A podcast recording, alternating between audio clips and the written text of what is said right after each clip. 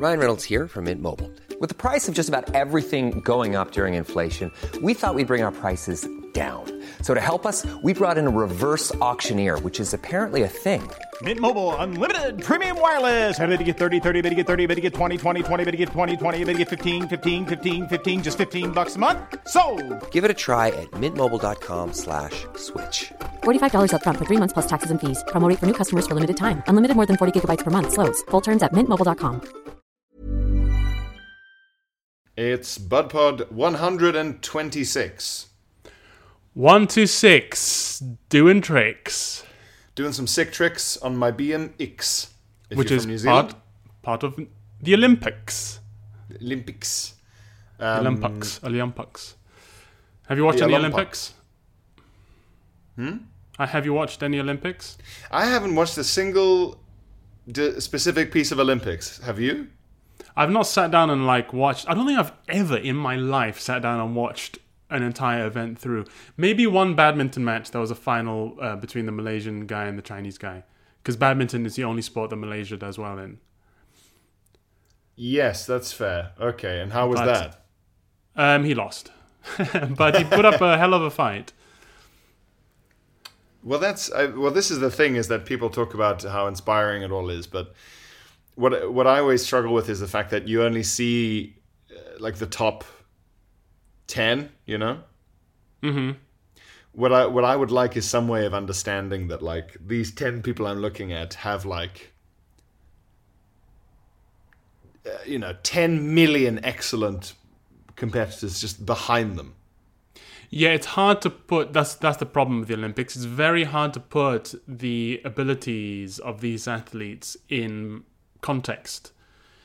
And I think that's what was so amazing about Usain Bolt, because even among the top in the world, he was 50 meters ahead of them by the end of the race. And You could go, that guy's fast. But it's very hard for the other categories where people are quite close. And to the untrained eye, to someone who doesn't know these events well, you just go, that's someone firing a bow. I also have absolutely zero faith in the events where it's scored by judges. Yes. Yeah. It's should this be an Olympics? Subjectivity? Yeah. I don't think there should be subjectivity in the Olympics. If it's ever scored by judges, I just think I've seen too many corruption spy thriller things. I always just think, well, come on, you've been bribed. Someone's been bribed. The entire Cold War, the Soviet Union and America had all these secret training programs and and it was really, really influenced by international politics. So whenever it's just and we presume that the Taiwanese diver will be getting a fair score from the Chinese and Russian. Come on, surely not. Yeah, it's unbecoming of the Olympics.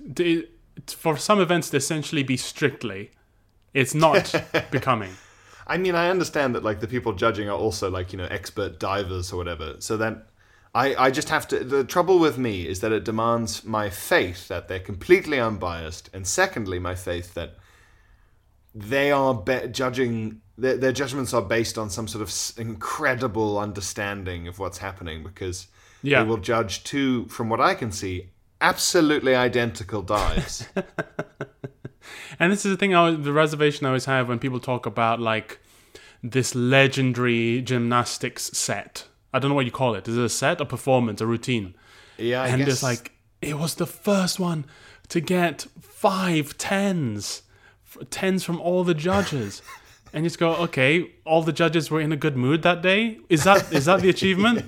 Yeah. Their routine was right after lunch. Is that the achievement? That's exactly what I was going to say. They had a big dinner. And half the gold medal goes to that hotel breakfast chef. It was a sunny day outside. Maybe the judges listened to a good song in the radio in the taxi ride over to the stadium. It's so subjective. I find it very hard. Yeah, like you say, I find it very hard to get excited about something that was just someone's opinion. Yeah, that's it exactly. But at the same time, in our industry, we go, They got 5 stars. So who are we to talk? Oh, maybe? Yeah, but I mean, we don't say that with an inflection of full trust. That's it. That's true. That's true. If anything, we say it, depending on who the 5 stars are for, we say it with a great deal of cynicism. Yes, or in some cases even fury. Or if the good review is for me, a reassurance that the review industry is finally getting a grip. Oh, this guy seems to know what he's talking about. At last, a reviewer who knows their stuff. Someone with a brain. Yeah, absolutely. Apologies, listeners, for any slightly weird sound quality. I've had to do some DIY, which means that all my stuff is in a big pile and I can't find the cable for the better microphone. So apologies if I sound roomy. You're repainting your flat, is that right? Yeah, well, and just generally clearing out loads of old shit and it's a whole thing. It's a whole saga. It's amazing the shit you find. I was clearing out my wardrobe yesterday, just getting rid of like a few bits of clothes. Mm. And you know, there's a Napoleon Dynamite t-shirt in there that I had at university. I took to university. That's like that's like a gag dated piece of clothing you pull out of a box on a sitcom and go, whoa. What were we thinking back then? I love that t-shirt so much. It's my favorite t-shirt. There's probably loads of photographs of us back in the day when I'm wearing that t-shirt. I think I remember that t-shirt. It's purple with like a yellow outline of Napoleon Dynamite on the front. Ooh, yeah, I do remember it. Yeah, and I was holding on to it for sentimental reasons. Yeah, there's so much stuff that you dig out where you sort of go, you look at it and you think, well, for fuck's sake, and then you remember the kind of the last time you did a clear out, the fact the only reason that the thing you're looking at was saved was a kind of feverish. But what if I want it later? Yeah, exactly. I more and more, I have more and more sympathy with hoarders. I sometimes generally get the thought of like, well, maybe next year I'll lose 80 pounds. What if I weigh the amount a child weighs? Then I could wear this. This I could catch some sort of wasting disease, and it would be bad. But at least I get to wear this t-shirt again. So I'll actually really regret it if I don't save it now, and I get a sort of wasting disease.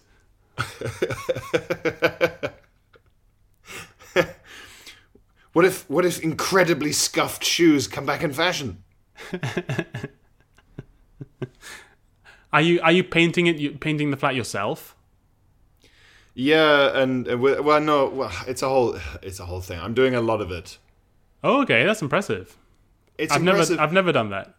I would say never ever do it if you can get someone else who you trust to do it, because it's fucking shit. Really? It's so shit. I don't know if I've hated anything as much as I've hated all this painting. I hate painting. You using the little roller thing? That roller? Oh, I've got rollers coming out my bum. I'm Mr. Roller over here. And what do you hate? I've got brushes. I got rollers. I got trays. Huh? What do you hate about it? It's absolutely exhausting. The amount of pressure you have to apply with the roller to get make sure you get all the paint up. You're like, huh? I thought that shit would just fly off. No, because you end up just, if it gets covered in paint, and like the initial thing does, you know, paint comes off onto the wall, but like those brushes are like, there's like an inch of absorbent material there. Like that's where you got like loaded up with paint, so you don't have to keep dipping down, and you're trying to paint towards the top of the ceiling, and it's like a fucking disco workout. You dip down to the floor, get some more paint, go back up to the highest your arm can possibly reach. And then, like, at maximum arm extension, apply maximum arm pressure and try not to get paint in your eye. And you've got more range than most. So, actually, you're doing fewer iterations than most people have to do of this action. Yeah. Well, it's hellish as well, because the new paint is The old paint was off-white and the new paint is off-white. So the other reason that it fucking sucks is that unless you have daylight, unless you have a certain like number of hours in the day you can look at the paint in daylight, you can't see if you've fucked up a bit. Right, you can't see where the new paint starts and the old paint begins? Yeah, because under like kind of yellowish internal light bulbs, like without daylight, off-white just looks like off-white, and then like the sun comes up, and it's like this patchy fuck nightmare. You're gonna have to bring in like a UV light, like they used to look for jizz stains. Yeah, I'm gonna have to be like a CSI investigator, and the crime is my own shit painting. Like it would have been so much easier if I was painting the wall brown. Yeah. Or like green. Because it's like, well, is that bit green? No. Well, I'll put more green on. Whereas this is this kind of sort of mercurial nightmare where I just thought, well, maybe it is. Maybe. Well, so why are you repainting with the same colour? Just to freshen it up? It's not the same colour. It's a different off-white. Oh, okay. That's the worst thing. It wouldn't matter if it was the same colour. It is a different colour, but... Right, okay, but only surface are slightly different. Yeah, so it's different enough that in daylight, looking now, I can see patches where I've missed, like, easily see them. And in other light, you won't see that, is the point. So it's shit. It's really shit, and you've got to try and you've got to put tape on everything, and that takes hours to tape everything. I would say almost everything about it is fucking wank. And I hate it. And as I was saying to you before we started recording, I didn't explain how, but I went to a friend's birthday thing on Saturday in their garden. Mm. And because their garden is a classic, like, we don't own this garden, London garden. It's all overgrown and you know, long grass and random bits of garden furniture and stuff. Yeah. And I got bitten by a bunch of midges and I think some ticks, and I think I have to go to the doctor and get some antibiotics because I don't want to get Lyme disease. They're getting all infected now. Yeah. Lyme disease is a fucking... It's like a myth disease. It's like a fantasy disease. I was saying to you, it's like something you catch in Morrowind in the Elder Scrolls series or something. It's like you're like, what? I get -1 health point for forever. It's incurable. Yeah. You get -1 health forever. Yeah. Just because you got bitten by that rat in the king's dungeons. That's it. -2 energy, -1 mana. Yeah, and like Lyme disease is a crazy thing where if you don't catch it in time, it's permanent, which is mad in the 21st century. It is insane that there's this thing where you go, well, I was hanging out near some cows and now I have a forever disease. It's so, yeah, it's peculiar. But yeah, so head down to that hospice. Get it checked out. Yeah. Well, that's the thing as well, is that I think I'm more... Well, I did that kind of like double-think thing where the bites were... I don't do well with midgie bites anyway, but these were getting pretty bad. And I thought, well, you know, you're South African, so you're like oversensitive to tick bites because they're so dangerous in South Africa, or they can be. Mm. And like my dad had tick bite fever and was really, really sick with it. Isn't that when you're really into tick bites? Yeah, it's when you only want to have sex with tick bites, yeah. He's got tick bite fever. He's got tick bite fever. Tick bite fever has taken control of London's fashionable West End. Yeah, and then an interview with a Tory member of the House of Lords going, it's the corruption of our youth. It's immoral. The music seems to drive them insane. It's really funny when you find all that stuff about jazz where people talk about it like it's fucking voodoo. Yeah. Yeah. Tick bite. But yeah, so it's basically yeah. And then tonight it's a busy day. Got some BudPod. And listeners, that is how much BudPod means to me, is that I will literally listen to this before seeking medical advice. That's right. He record this rather. Pei will jeopardize his own HP to make sure BudPod goes out on time. I will jeopardize my own health peers. Which is how I measure my health.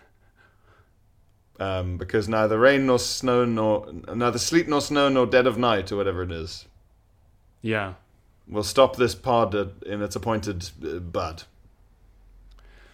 Midge bites are freaking horrible as well, and like you never see them coming. I swear, like the smaller the bug, the bigger the bite. Like in Malaysia, we get these things called horse flies. Oh, you get those in England. Oh, do you? Okay. Well, horse flies it's like they actually take a little chunk out of your meat. Well, they don't have a proboscis like a needle face thing. They're horrible horseflies because they slash you they look like fucking Scyther from Pokemon. They slash you open and drink the blood from like the wound. Jesus. No, they're real psychos. Pricks. Yeah.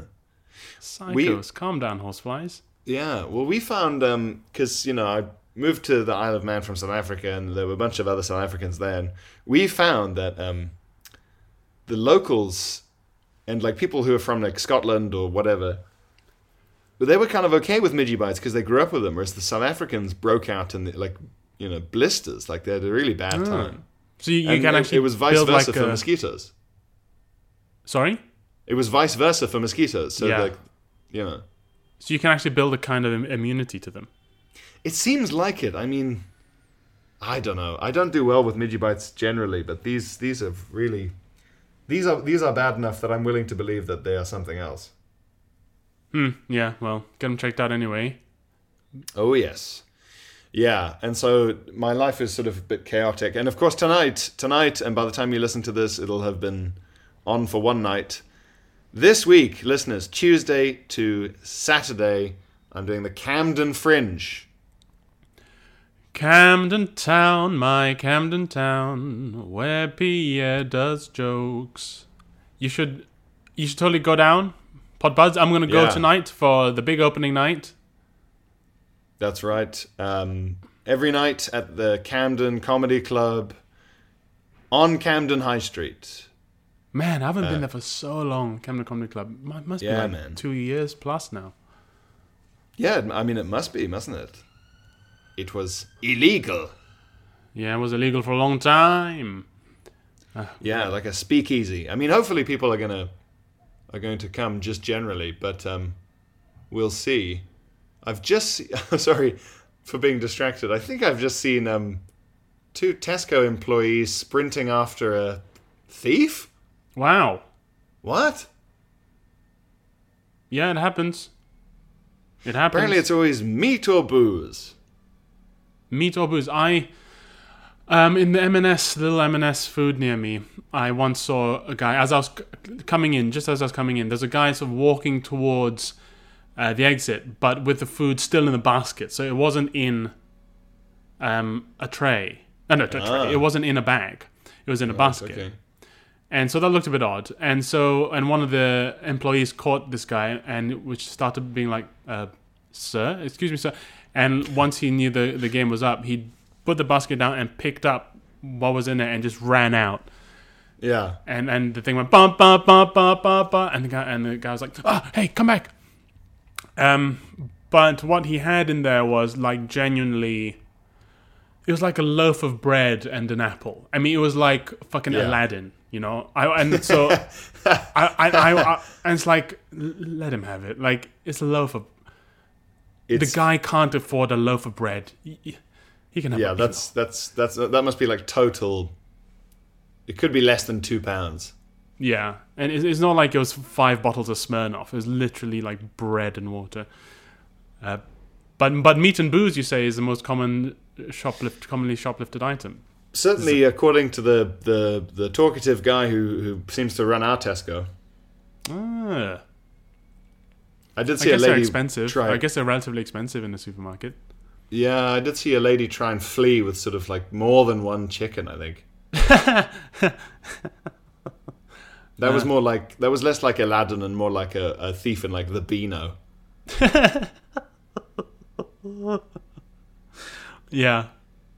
I'd love to see someone run out with a steaming apple pie. I'd love to see someone like with frozen chickens, like throwing them to an accomplice. You know, like really long, great rugby passes. Yeah, spinning. Yeah, the chickens just spinning through the air. Like when the fly half throws the rugby ball so hard that they have to like dive onto the floor to get that power behind it. Yeah. Whoa! This whole fucking goose just cannons through the entrance.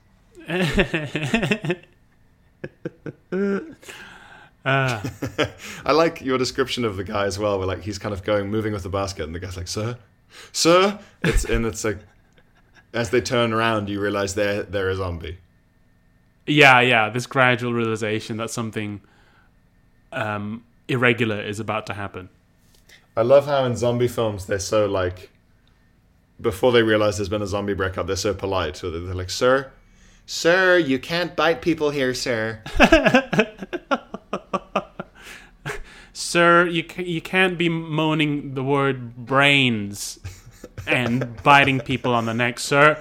Sir, if you bite one more person, I'm gonna have to call security." Yeah. "Sir," and then they turn around and like they've got an eyeball missing and no teeth, and like, and they're like, "Oh my God, sir, are you okay?" Yeah, they're still, "Sir, we're not gonna get you to the hospital." I guess in America, it's perfectly believable that someone would be in that state before they venture to the hospital. Yeah, that's. It only makes sense when the guy who looks like that with one eye hanging out and then goes, "Please, I don't have insurance, no." The lady goes, "Okay, sir." "Sir, cannibalism is frowned upon here, sir."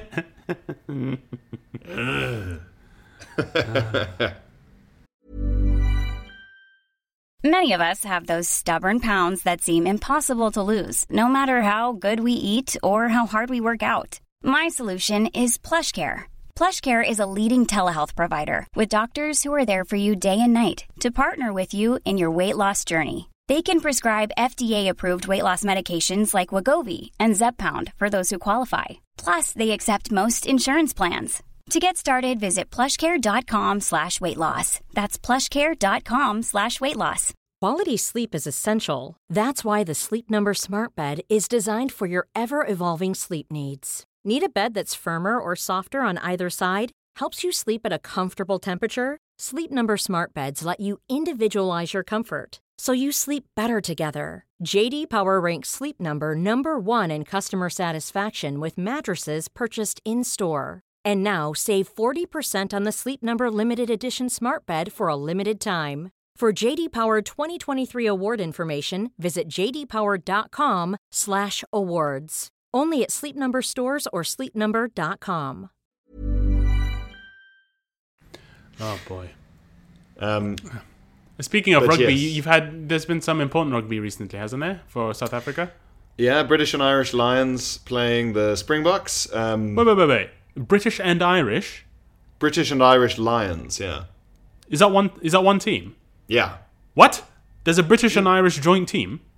Yes, yeah. They sort of, they're like the Megazord from Power Rangers. They form, it's Scotland, Ireland, Wales and England's like sort of nominally best players into a kind of special one-off touring squad. Really? Yeah, and they rotate between South Africa, New Zealand, and Australia in terms of where they go on tour.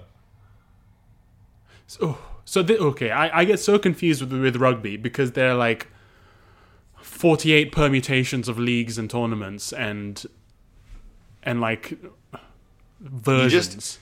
You just need to ignore Rugby League, in my opinion. No offense to any listeners from Wigan or Australia. Okay. Rugby League is the one where the scrum is only 5 dudes and you don't like ruck and maul and push each other over as much. Is it gentler?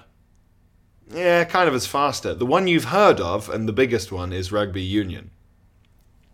Okay. The one you played at school or didn't is Rugby Union. Okay. 100%. Right, okay. But then only for this one particular tournament do It's not even a tour, it's just a tour. They just play 3 test matches. It's like a touring test match thing like you get with cricket or whatever else. So it's friendlies? Yeah. I mean, you try and win the test series, so they play best of 3. Right. Gosh, okay. So the British and Irish Lions get a team together. They fly to South Africa and they play 3 games against the Springboks and a few other games against random like club sides or whatever, and then they go home. That's crackers. So they play an international team and a couple of club teams. Yeah, and they'll play like the international team B team, and it's more of a it started like fucking summer camp. It started like it was definitely happening in the 1930s. Like it's very old. Huh. That is weird. Yeah, it is. It is. It's a bit of fun, I suppose. A bit of rugger. Yes, it has been happening. The first match, South Africa lost, and I watched that in the pub, and I was annoyed. And then the second match, we won really decisively, and I wasn't watching that in the pub. I was getting bitten by diseased bugs in a garden. Do you support British Lions against? Oh, if British and Irish Lions play South Africa, who are you rooting for? Well, it's funny because, I support... It feels different to support the Springboks, because of 1995 and Mandela and the whole thing. Like, there's an emotional and political element to it. Yeah. Whereas I think if South Africa played England at football, at soccer, I think I might support England. Right, okay. And cricket, right, I don't know. Right, because of the meaning. There's... Right, yes. There's right. I see what you mean. There's a sort of historical, emotional significance to the Springboks, and similarly now there's a similar kind of weight to the England football team. Yeah, that's it. And cricket, I'm ambivalent so far. So yeah. I'll that's kind of neither here nor there yet. We'll see. But the Springboks seem to be... The Springboks are their own thing in my head because of that history and because it's like the one sporting phenomenon that I was even aware of growing up. So it hasn't got a lot of competitors in my head. Yeah, I guess it's a little bit like the All Blacks, right? You don't really think of the All Blacks as like New Zealand. You think of them as the All Blacks. So they're kind of their own thing, their own brand.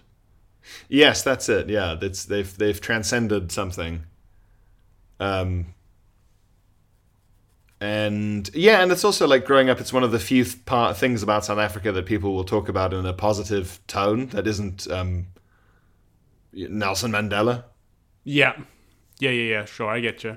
Yeah, so that probably added to it over the years, I'd say. And it's funny sometimes. A certain type of British person will be quite disappointed if you don't support the Springboks. Why? Because they want a bit of fun of observing a South African person supporting the Springboks. No, not even like while a match is on. I mean, just if they ask you, like they might just ask you. Oh, yeah. Oh, you support the Springboks then, and you go, and if, sometimes you go, they go, oh. Like they want a bit of conflict. They want a bit of, hey. Oh, right. I get you. Yeah, they want you to be authentic enough that they can enjoy talking to you. I don't know. Yeah, I get you. I totally get you. Yeah. Do you have any sports nostalgia memories of any kind from Malaysia? Not really. I mean, again, it's kind of like an sort of part imported, part colonial support for England during the World Cups and stuff. Yeah. And in general, people were like, they rooted for England. But Malaysia is not, except aside from badminton, Malaysia is not, not really a big sporting nation, really. And it's not... Yeah. I mean, people play sport, but it's not been that successful on the global stage with any particular sport, aside from badminton. And badminton's not something exactly, you don't go down the pub to watch badminton or anything. It's not something, that really brings people together.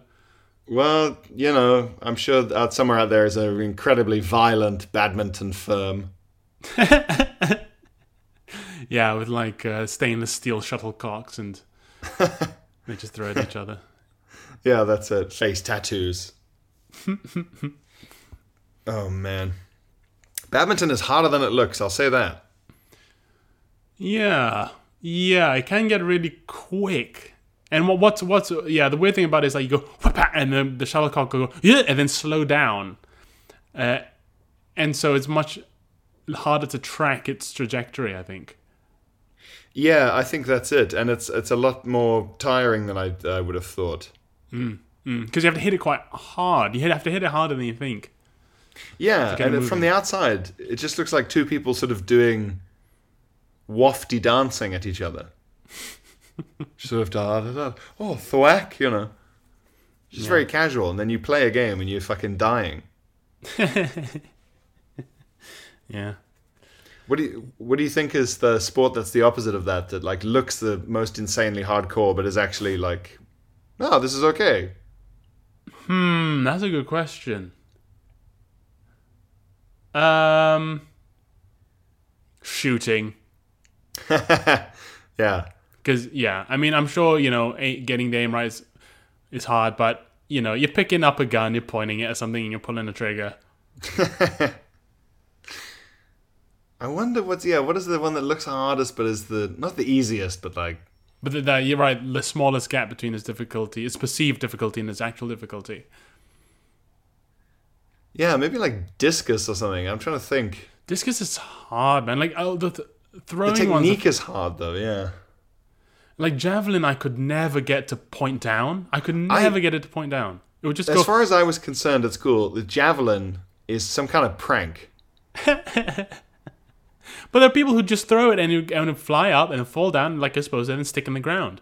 And then I throw it and it would just go weep and just point into the sky and just fall on its side like black like that. It just wouldn't go anywhere. The watching people try to do the javelin growing up was the most filled with disappointment and doubt I've ever been about medieval warfare and how realistic those video games like Total War are. That's exactly what I was thinking about. Yeah. Yeah, man. Because I was like, really? They threw these? Like a heavier version of this? After marching for a day nonstop in armor, they then threw this better than I can now, completely refreshed. Yeah, and you sort of think, well, I hope that these were much smaller, because I guess in those days you just needed to like, bonk, hit someone in the arm and they'd just get infected and die or whatever. Yeah. Yeah. It's not like in the medieval times, like, in order to make sure you infected someone until they died with the arrow, you just had to stick it in the ground. Like, you just poke your arrow in the ground and then fire at someone and they just die of disease. Fucking crackers. Useless piece of shit human body. Yeah. I wonder how often, like... Yeah, if you just got a scratch or something and they were like, well, it's only a scratch, so... He might not die, and then you just had a fever for like 3 days, and then it was fine, and you were like, ah, phew, another scratch defeated, and people were like, wow, you're lucky, man. Like, people start coming and giving you little like gifts, like hoping the luck will rub off on them, and yeah, you become a god in your village for surviving the scratch. Yeah, the great scratch of 2004 or whatever. Yeah, it just I can't. I always wonder, like, because we're talking about, you know, whatever, let's say 1,500 years ago. I always wonder, like, what they'll look back 1,500 years to now and be like, can you imagine? Like, what do you mean? They had to repaint their own wall? Yeah, I don't know. Oh, right, like, right. What someone from 1,500 years ago would find... No, 1,500 years in the future, sorry. Oh, I see. So, yeah, what someone, in 1,500 years will think is barbaric now. Maybe just something like, just like any disease. Maybe by then they'll just be like, yeah, no, we have lasers for that. Yeah, like, yeah, you caught colds all the time. All the time. What do you mean yearly flu? Yeah. Yeah, maybe that'll be it. I guess it's impossible to... Maybe it might be energy, you know, it might be like you were burning things to get energy, like a fireplace. Like you'd have enormous fireplaces in the countryside Yeah. You had a building just for some fire. You fucking idiots. Of course it's going to make everything hotter.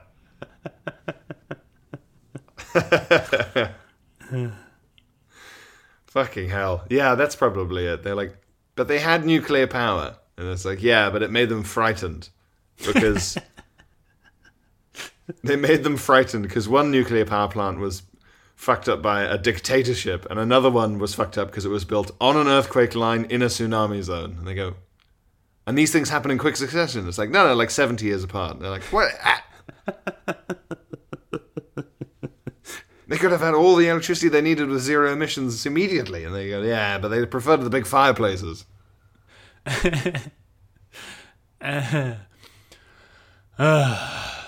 Yeah, energy's a good call. I think that's probably going to be it. Yeah. Ugh. Yeah, hopefully. Sometimes people are like, it'll be meat. And I'm like, nah, it'll be energy. No. We'll figure out the meat thing. Yeah. Yeah, it won't be. It'll just be like... everyone's just going to be having meat that's grown in a lab, and if on like special occasions, they'll be like, "We got it from an animal," and everyone's like, "Ooh." Yeah, God, that is. I do think that sometimes, like getting an actual chicken will be a 500 pounds. Yeah, or it'll just be like something that's like very pretentious.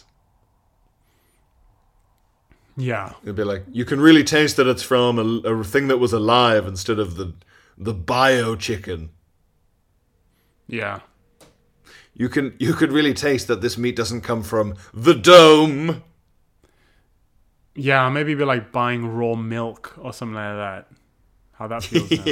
Yeah, it'd be as hard to find as unpasteurized milk. You can get it, but it's a pain. Yeah. I don't know why you'd want to. I don't know what the appeal is. It's dangerous milk. Taking a sip of full-fat pasteurized milk. That's good, but it's not dangerous. I want my milk to have an element of jeopardy to it. I want milk that can fight back.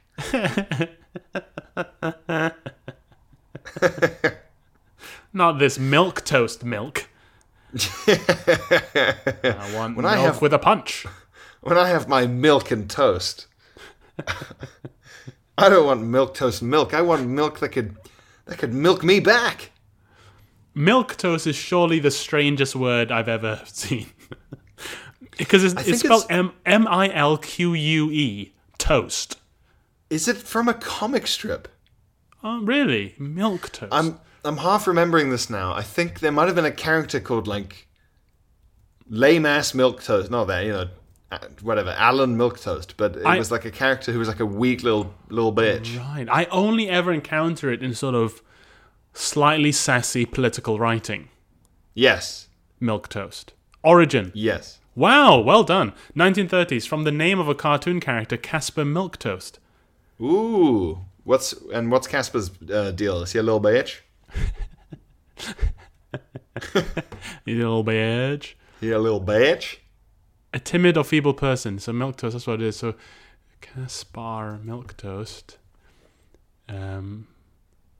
Oh yeah, so he's got like glasses. He's got a silly little hat. And it was he was the star of a cartoon series called The Timid Soul. It described Casper Milquetoast as the man who speaks softly and gets hit with a big stick. That's good stuff. That's a good description of a person. What's he like? I guess you could say he's the man who speaks softly and gets hit with a big stick. Or like Milquetoast. Yeah, he's a bit of a Milquetoast figure. Wow, I did not know. I'm so glad. Because when I saw the word milk toast, it's like someone wanted to write milk and toast, but changed the spelling of milk. So this makes sense. Do you know the Roosevelt quote about carrying a big stick? Not well enough. So it's speak softly and carry a big stick. Ah, oh, okay. So that's a play on that. Yeah, so that was like a way of describing his preferred version of America's foreign policy, which is. Speak softly, but at all times have the enormous power of the American military behind you. Yeah, okay. Right, I think it was Roosevelt, as in Teddy Roosevelt, I think. Speak softly and carry a big stick. So Milquetoast is out there getting stick to pieces for being such a little bitch. What would speaking softly and carrying a big stick sound like? If it was me, it would just be like, this stick is so heavy. I have such a heavy stick. Excuse me. Clunk. Could you clunk? Help me with this. Clunk. Big stick.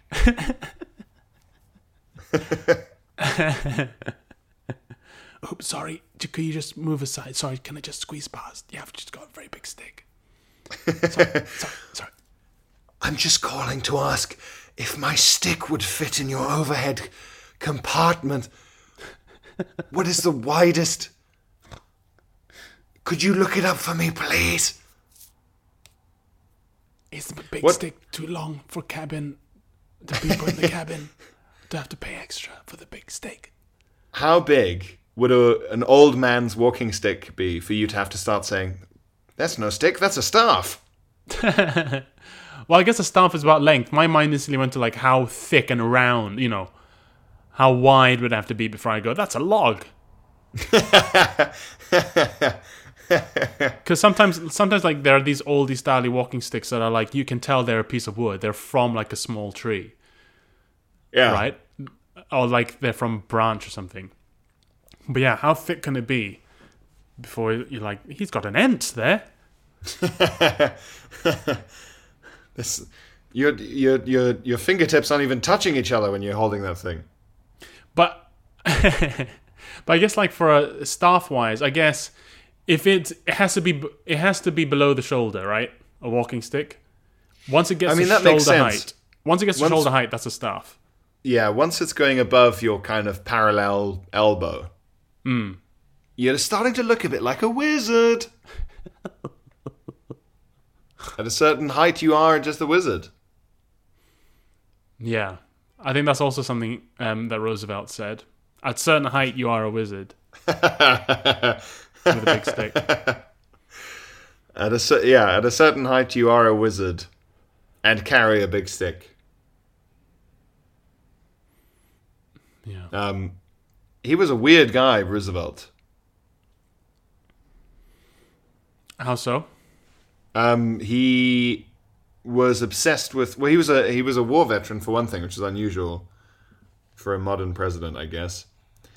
And he was he was obsessed with like hunting and shooting things, and he was kind of like Hemingway. He was like a Hemingway flavored nutter, you know. Right. And it was also weird because he was a Republican, but he like was progressive and smashed up all the trusts. You know, he was the trust buster, all the railways and the monopolies, and because he was a proper capitalist Republican in the sense that he was like, but there can't be capitalism if there's no contest, as opposed to just I think Google is great, or you know, Facebook or whatever. Yeah, and they're talking about similar antitrust laws coming in about them, breaking them up, like, because Google is now the fucking what's the big American rich guy, Carnegie, you know, they're fucking just a complete domination of society, and it's just history repeating itself. Yeah, I think he might have started national parks as well. Carnegie, yeah, he was a big old philanthropist as well, wasn't he? No, I mean Roosevelt, sorry. Oh, Roosevelt, right? Yeah, he started U.S. national parks. Was he the parks guy? I'm pretty sure he was. Like a state has to have so much parkland or something, or like was he the guy who started park protection laws and stuff? Oh, no, actually, it was older than that. Oh, wow. Park life. He was big. Speak softly and carry a big stick. National park life. It's a very, like... It's weird, isn't it, that all these people who were like as old-fashioned and rich and insane as the insane rich people we have now even back then they were like, well, of course there should be a nice big park for everyone. Yeah, the Overton window is sometimes called on parks. It's definitely shifted. Yeah. Yes. Yes, that's, yeah, absolutely, yeah. Whereas these days it's like, well, I mean, in a way, a virtual reality park is better in your biopod. The Google Doodle is what we get now. The Google Doodle is that's their parks. We get a Google Doodle and we get Facebook memories.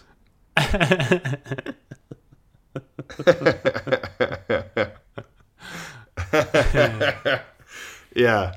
We are permitted to laugh at Mark Zuckerberg's insanely sun-creamed face. And weird barbecue. Oh, I mean... Do you remember the weird barbecue? Where he was like... He looked like Lids. He was being... It looked like he was pale from fever and malaria and being held at gunpoint. By big ribs. And he was talking about these sticky baby back ribs. I can't wait for these ribs. So weird. Your impression of Zuckerberg saying ribs is one of my favorite impressions in your arsenal. Ribs. Ribs. You gotta try my ribs. The Napster guy has put in some seed funding for my ribs. He's so unsettling. He's a weird guy. He's a weird guy. There isn't a single normal billionaire, to be fair. Yeah. I mean, I don't think it's possible. You have to be a weirdo. The closest you can get is maybe someone a bit kind of goofy like Richard Branson. Yeah. We haven't talked about billionaires in space. Billionaires 2 in space. The sequel to Billionaires. Billionaires in Space. It says a lot about how fucked up and insane the American billionaires are, that now we kind of see Richard Branson as relatable, a man who owns an island. Yeah, Branson's like the everyman billionaire. He's the people's billionaire. Has he got like a mere double-digit number of billions or something? Yeah, he has so few billions that it would only take 10 million years for a normal person to make it, which is pathetic. As we all know, it's pathetic. Yeah, they're all just going to space, which is quite sinister. I always wonder why. Have you run out of stuff to do on Earth? Is that it? Yeah. Is your life so good you've run out of stuff to do on Earth? Because space has never really appealed to me. Like, I don't really care. But there's nothing there. Yeah, it's kind of, the clue's kind of in the name. It's space. Sure. It's literally some space. Well, my younger sister pointed out that it would actually be easier to colonize like the ocean floor and sort of have like an underwater city if we're worried about climate change than it would be to have a moon base. Right? Is that true? Yeah. Atlantis time. Atlantis. Facebook Atlantis. It'd be fucking terrifying, though, to live with all that water above you. Oh, yeah. I guess it's not... It's as terrifying as living in space. Either way, you have to pick a billionaire to be the dystopian lifetime president of wherever it is. Oh, I'd love an Atlantis. It'd be sick. It would be cool. Very fresh fish. Yeah, that's it. How would you go fishing? Would you just like open a valve and whatever flowed in? You'd have to open your window really quickly and try and snatch it before you killed everyone. I guess that is the advantage of the underwater, the ocean to land. Like, yeah. You couldn't, like, living just on land, you can't just reach out of your window and grab a lamb unless you live on a farm. You can't just reach out and grab food and just grab an edible animal. But in the sea, you sort of can. Yeah. Maybe not deep down. Like, you'd have to eat those weird, like, angler fish with the lanterns attached to their brains. Yeah, it's either spiky goblins or blobfish. Blobfish, yeah. Although was it you who pointed out that they only look like that because they've been pulled out of the sea? And yeah, they're depressurized. They're built for really high pressure, so they're basically exploding when they come up to our level. Yeah. It's like if an alien looked at a human in space and they were like, why are all their organs flopping around outside their face? What a stupid design. Yeah. Yeah, I think blobfish... I mean, the blobfish is never going to look good, but I think it looks more dignified in its natural habitat. Yeah, that was my first thought when I saw a picture of a blobfish with his big eyes and his big bulbous nose. I just thought, how undignified. For God's sake, blobfish, have some self-respect. Cover up, blobfish. Cover up and people to take you seriously as a fish. Try some ribs. Some ribs. Well, I'm going to go seek medical attention, Phil. Yeah, I don't think we've ever finished a podcast yet with one of us going, well, time to go to the hospital. No, we haven't. But this is another box ticked off after live having COVID podcast. I can't wait for next week's episode live from the emergency ward. Yes, next week BudPod's soon to be infamous gunshot episode.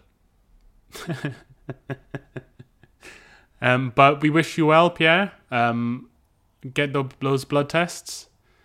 Bless you. Get those antibiotics, hopefully. Yeah. Or is it bacterial Lyme disease?